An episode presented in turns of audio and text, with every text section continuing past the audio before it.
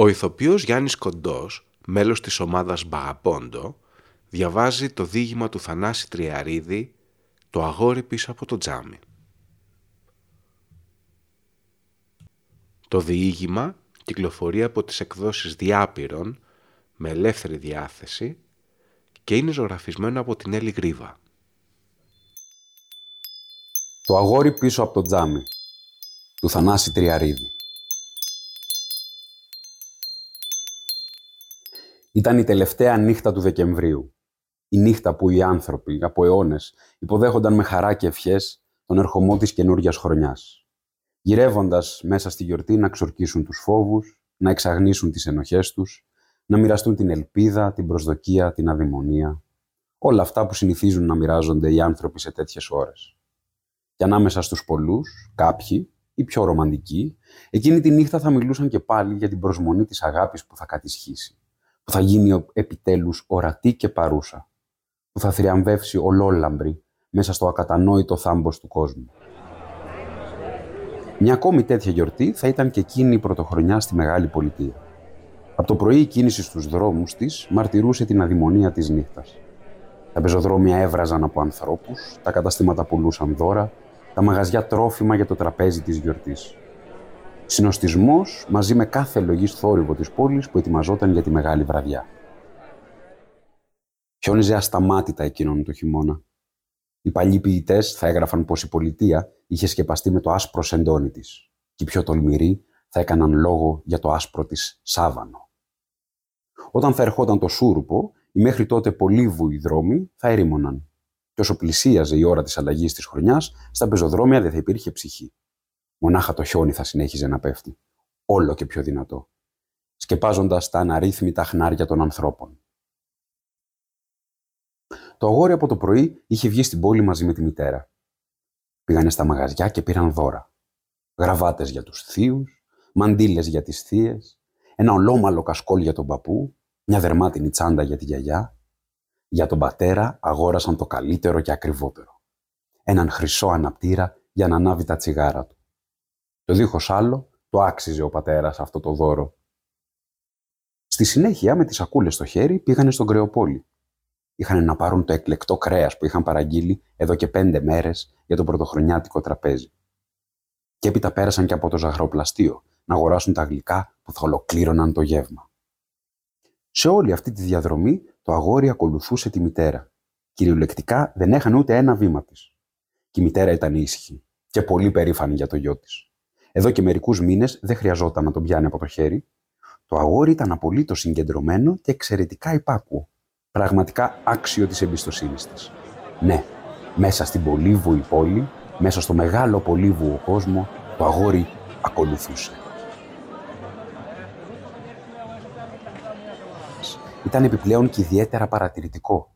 Εδώ και έναν χρόνο, κάθε φορά που έβγαινε έξω με τη μητέρα, συνήθιζε να επιλέγει κάποιον άνθρωπο από το πλήθος και να τον ακολουθεί με το βλέμμα για όσο αυτό ήταν δυνατό.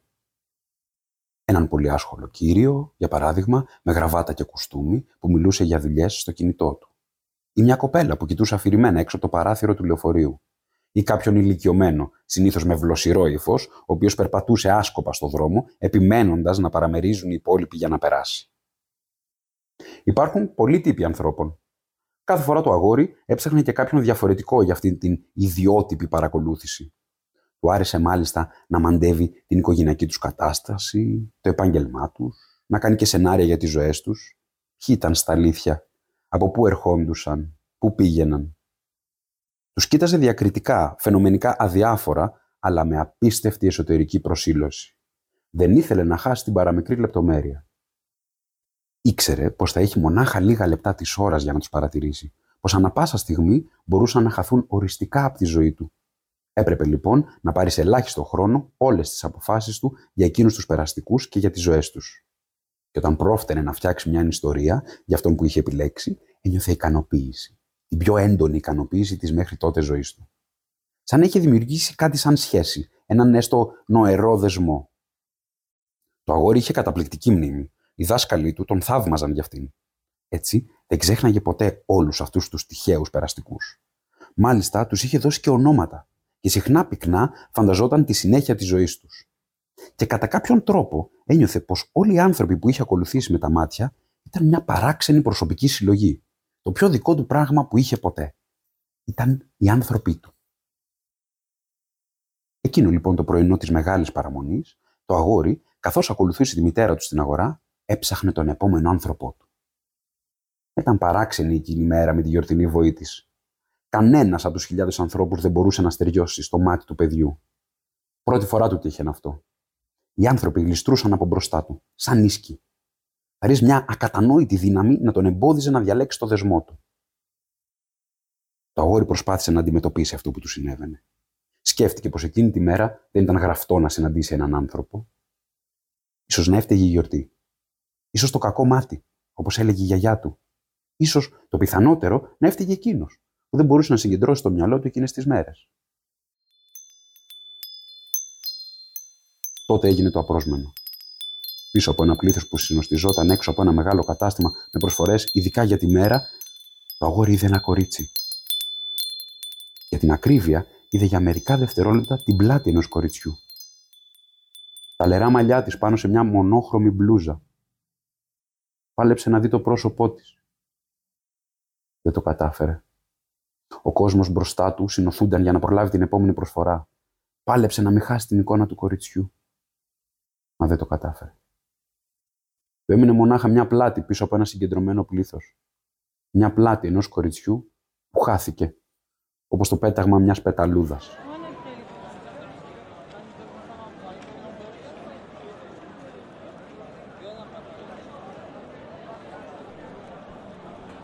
Ανθρώπινο μυαλό είναι αλόκοτα έφλεκτο υλικό. Τόσα πρόσωπα είχαν περάσει μπροστά από τα μάτια του αγοριού εκείνη τη μέρα, ωστόσο το μυαλό του πήρε φωτιά από την πλάτη ενός κοριτσιού. Τα λιγοστά δευτερόλεπτα άρκεσαν για να σχηματιστεί μέσα του η ιστορία. Το δίχως άλλο ήταν ένα κορίτσι ορφανό, που το είχαν φέρει από μια ξένη χώρα για να ζητιανεύει στους δρόμους. Της δίνανε χαρτομάντιλα για να γυρίζει σε μαγαζιά και καφετέρειες και να τα πουλάει στους θαμώνες. Δεν είχε κανέναν δικό της έμενε σε ένα διαμέρισμα αχούρι μαζί με άλλα παιδιά που τα είχαν φέρει από τις γύρω χώρες για αυτή τη δουλειά. Με μια καρότσα τα ξεφόρτωναν το πρωί, στην ίδια καρότσα τα μάζευαν αργά το βράδυ. Και τότε το αγόρι σκέφτηκε κάτι ανακόλουθο με την ηλικία του. Πω εκείνη τη μέρα της παραμονής, ακριβώς για να εκμεταλλευτούν το παλιό παραμύθι, δώσανε σε εκείνο το κορίτσι να πουλήσει όχι χαρτομάντιλα, μα σπίρτα. Και ακόμη σκέφτηκε πως αν λόγω της πρωτόγνωρης για αυτήν κοσμοσυρωής της ημέρας έχανε το ραντεβού της από εκεί που θα τη μάζευαν, θα ξέμενε μόνη μέσα στη χιονισμένη νύχτα. Όλα αυτά το αγόρι τα σκέφτηκε ή σωστότερα τα αποφάσισε, ενώ συνέχισε να ακολουθεί τη μητέρα. Εκείνη τάχυνε το βήμα της για να αποφύγει την πολυκοσμία του πολυκαταστήματος. Και ο γιος της, καλά εξασκημένος, έμεινε σταθερά πίσω της, στο μισό μέτρο έστριψαν στη μεγάλη λεωφόρο για να πάνε στον επόμενο προορισμό τους. Δίχως να μειώσει το βήμα του, το αγόρι άρχισε να στρέφει το βλέμμα του στους αμέτρητους ζητιάνους που έστεκαν στις γωνιές.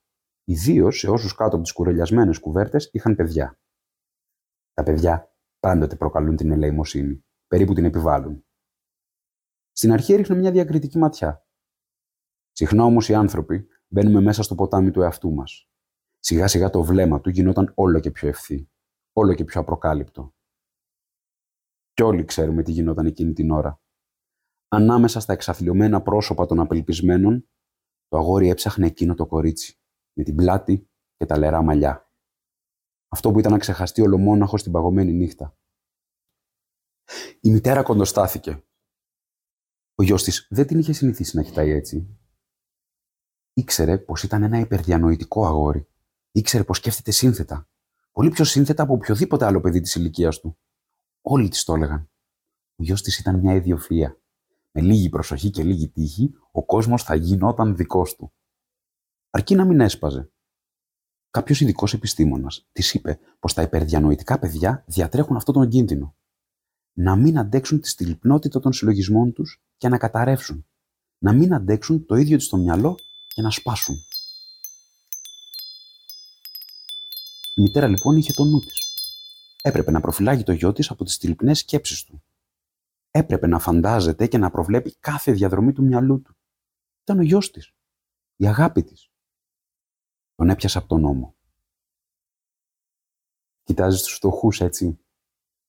Είναι σπουδαίο που τους συμπονάς. Είμαστε άνθρωποι και πρέπει να συμπονούμε. Και αυτοί είναι συνάνθρωποι μας. Θα μπορούσαμε στη θέση τους να ήμασταν εμείς. Το αγόρι έμενε σιωπηλό και ανέκφραστο. Δεν συνήθιζε να μιλάει σε αυτές τις περιπτώσεις. Τα λόγια της μητέρας ακούγονταν σαν πέτρες στο μάρμαρο. Όμως το ξέρεις, αγάπη μου. Στη ζωή υπάρχουν αδικίες. Ναι, είναι κρίμα τα παιδιά να δουλεύουν στους δρόμους. Μα δεν μπορούμε να ακυρώσουμε εμείς το κάθε άδικο. Σκέψου πως οι ίδιοι οι γονείς τους βγάζουν τα παιδιά στο δρόμο. Και μάλιστα τα αφήνουν εξεπίτηδες γυμνά μέσα στο κρύο, για να συγκινήσουν τους περαστικούς. Η μητέρα ένιωσε πως δεν είχε να πει κάτι περισσότερο. Ανήσυχη, χάιδεψε βιαστικά το μάγουλο του αγουριού, τον έπιασε από το χέρι και τον πήγε να περπατήσουν από το απέναντι πεζοδρόμιο. Εκεί όπου ο Δήμος δεν επέτρεπε ζητιάνους στην πρόσωψη των μαγαζιών. Κάποτε ήρθε το σούρουπο. Πάντοτε έρχεται το σούρουπο. Στις πολύβουες πολιτείες στις ιστορίες που αφηγούμαστε, στις ζωές των ανθρώπων. Αν το σκεφτεί κανείς, ίσως να έρχεται για να δώσει μια σωτήρια λύση στο μεγάλο ανθρώπινο ένιγμα. Ναι, σουρουπώνει. Φυσικά αυτοί είναι οι συλλογισμοί που απασχολούν τους φιλοσόφους. Το συγκεκριμένο σούρουπο βρήκε το αγόρι της ιστορίας μας στο σπίτι του.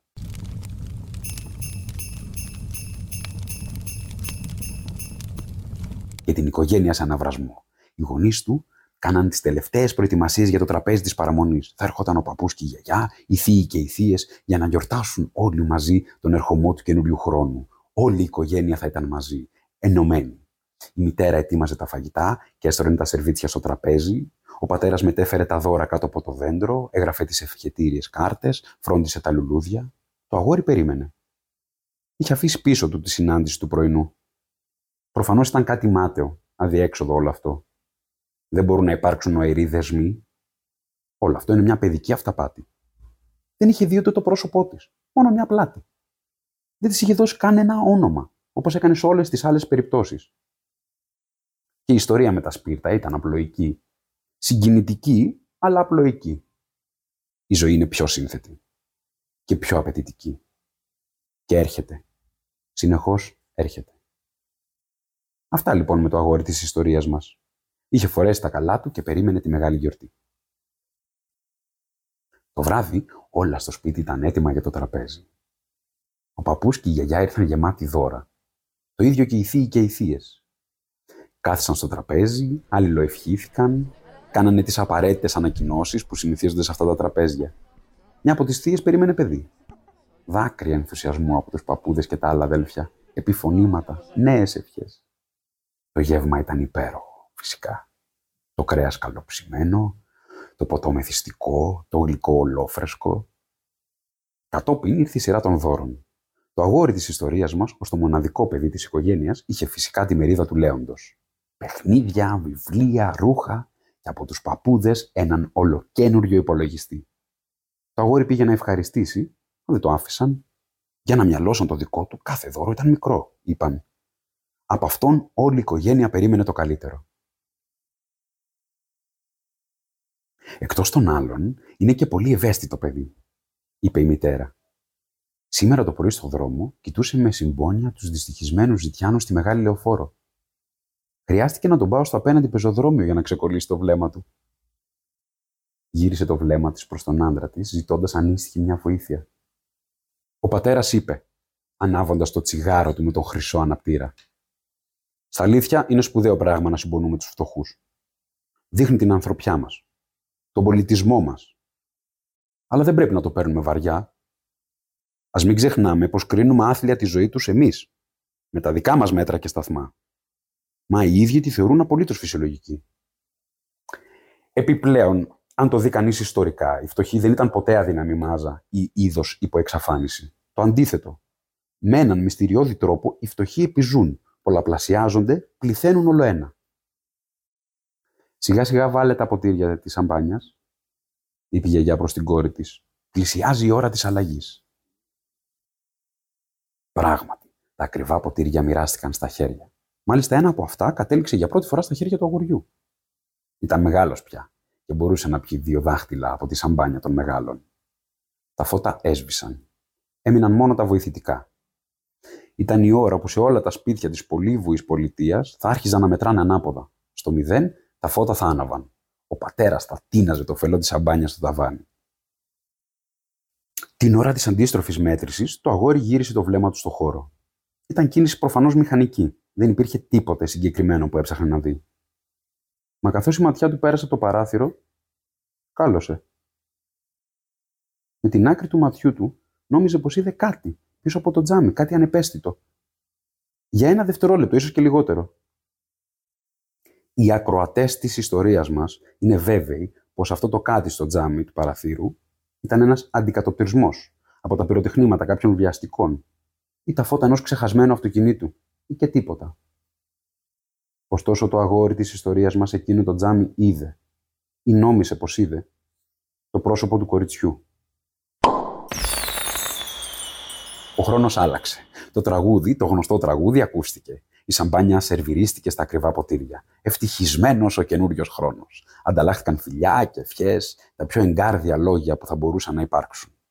Το αγόρι δέχτηκε τις περισσότερες ευχές. Μαζί βέβαια με την εγκυμονούσα θεία. Τη άκουσε προσπαθώντας να κρατήσει το χαμόγελό του. Αντάλλαξε αμήχανος στα φιλιά, έκανε πως ήπια λίγη από τη σαμπάνια, που έτσι κι αλλιώς τον αηδίαζε, και καθώς οι μεγάλοι άρχισαν να συζητούν και πάλι, εκείνος αθόρυβα προχώρησε προς το παράθυρο. Με το χέρι τους σκούπισε το χνότα από ένα σημείο. Μια τρύπα σαν γροθιά σχηματίστηκε στο τζάμι. Από εκεί μπορούσε να δει έξω. Και τότε το αγόρι είδε. Κάποιοι θα πούν πως είδε αυτό που υπήρχε. Άλλοι θα επιμείνουν πως είδε αυτό που είχε να δει. Ήταν πράγματι ένα κορίτσι στην άκρη του δρόμου. Ένας ζητιανάκι δέκα χρονών ή έντεκα. Φορούσε βρωμερά ρούχα, παντελόνι και μπλούζα. Μόνο μία μπλούζα. Με τέτοιο κρύο. Το αγόρι πίσω από το τζάμι θυμήθηκε τα λόγια της μαμάς του. Πω τα παίρνουν τα παιδιά και τα βγάζουν εξεπίτηδες γυμνά μες στο κρύο, για να συγκινήσουν έτσι τους περαστικούς. Μα το κορίτσι δεν είχε κανέναν γύρω της να συγκινήσει. Ούτε στεκόταν πια μπροστά στο παράθυρο, δεν παλεύε να δει μέσα στο σπίτι. Είχε καθίσει με την πλάτη στον τοίχο. Το πρόσωπό της ήταν λευκό, σαν να μην είχε δει όλο αίμα, σαν να του ρούφηξαν το αίμα σαν να είχε μόνο ψυχή κάτω από το δέρμα. Και φυσικά δεν θα αναρωτηθούμε για τη συνέχεια. Είναι φορές που όλοι γνωρίζουμε τη συνέχεια. Το μικρό κορίτσι κρατούσε στα χέρια του ένα κουτί σπίρτα. Ένα κορίτσι που πουλά σπιρτόκουτα παραμονή πρωτοχρονιάς είναι πρώτα απ' όλα μια σίγουρη ίσπραξη. Και πράγματι η μικρή είχε χαθεί. Στις πέντε το απόγευμα που πέρασε το αμάξι για να την πάρει, δεν ήταν εκεί. Προσέχοντας να μην τον αντιληφθούν από το σπίτι, το αγόρι της έκανε ένα συγκρατημένο νόημα. Αυτή δεν τον έβλεπε. Δεν μπορούσε να τον δει. Αυτή άναβε τα σπίρτα. Το ένα μετά το άλλο. Και χαμογελούσε. Έβλεπε οράματα μέσα στη φλόγα του σπίρτου. Γύρευε έναν δικό της άνθρωπο. Γύρευε έναν δεσμό. Και τότε το αγόρι ονειρεύτηκε. Ονειρεύτηκε πως ζήγωνε το πρόσωπο του κοριτσιού, πως έφτασε κοντά της, πως το κορίτσι σήκωσε το κεφάλι της και έστρεψε τα μάτια της πάνω του, πως κοιτάχτηκαν κατά πρόσωπο, πως γίνανε ο ένας εικόνα στο βλέμμα του άλλου. Δεν χρειάζεται να το βασανίσουμε πολύ. Στο χνόντο του παραθύρου, μέσα στο μεγάλο πολύβουο κόσμο, μέσα στο μεγάλο πόλεμο των ανθρώπων, το αγόρι ονειρεύτηκε την αγάπη. Τι βλέπει ο μικρός μας, ρώτησε η μητέρα. Ο μικρός δεν απάντησε. Η μητέρα δεν απόρρισε. Ήταν γενικά λίγο μίλητος ο γιος της. Άσε το παιδί να ονειρευτεί στο παράθυρο, είπε η γιαγιά. Όλα τα παιδιά ονειροπολούν στο χνότο του παραθύρου. Βλέπουν μακρινές θάλασσες, πελώρια καράβια, εξωτικά νησιά. Πάντοτε είναι χρήσιμο ένα χνοτισμένο τζάμι στα παιδιά. Σε αυτό βλέπουν όλα αυτά που πρέπει να φαντάζονται, για να μην τα γυρεύουν στην πραγματική τους ζωή. Ήταν μια σοφή γιαγιά. Παρόμοια σοφή με όλους τους σοφούς που κατασκεύασαν τις πιο αλάθητες κλειδαριές του κόσμου. Τότε το αγόρι της ιστορίας μας σκέφτηκε πως μπορούσε να το κάνει. Ναι, το μπορούσε. Θα έπαιρνε το μεγάλο ανθοδοχείο ή το ασημένιο κυροπήγιο. Ή τη σταχτοθήκη. Την κρυστάλλινη βαριά σταχτοθήκη. Κάποια από αυτά τα βαριά αντικείμενα θα έπιανε στο χέρι. Μάλλον τη σταχτοθήκη. Θα την πετούσε στο τζάμι και θα το θρυψάλιαζε. Οι γονείς του, οι παππούδες του, τα αδέλφια, τα ξαδέλφια, οι θείοι θα τον κοιτούσαν έκπληκτοι. Η οικογένεια θα ταραζόταν. Μα η παγωνιά της νύχτας θα έμπαινε στο ζεστό δωμάτιο. Ή και η ευλογημένη αγριότητα της νύχτας θα καθάριζε τη ρηπαρή ευτυχία του δωματίου. Και πλέον τίποτα δεν θα τον χώριζε από το κορίτσι. Θα δρασκελούσε το περβάζι, θα πηδούσε στα κάγκελα και θα κατέβαινε στο πεζοδρόμιο. Θα το κατάφερνε, δεν ήταν κάτι τόσο δύσκολο. Θα πήγαινε κοντά της, θα κοίταζε μέσα στα μάτια της και τότε το κορίτσι θα τον έβλεπε. Θα γίνονταν στα αλήθεια ο ένας εικόνας στο βλέμμα του άλλου. Θα γίνονταν δεσμός. Και έπειτα θα άναβαν μονομιά όλα τα σπίρτα και μαζί με αυτούς θα άναβαν και οι ίδιοι. Τα κορμιά των ανθρώπων και τα μυαλά των ανθρώπων είναι έφλεκτο υλικό. Οι φλόγες θα φούντωναν, θα γίνονταν φωτιά. Πια δεν θα βλέπανε κάτι. Θα γίνονταν οι ίδιοι κάτι. Θα ενώνονταν. Ένα αγόρι από το ζεστό σπίτι, ένα κορίτσι από το παγωμένο πεζοδρόμιο. Η μητέρα τον έπιασε από τον νόμο.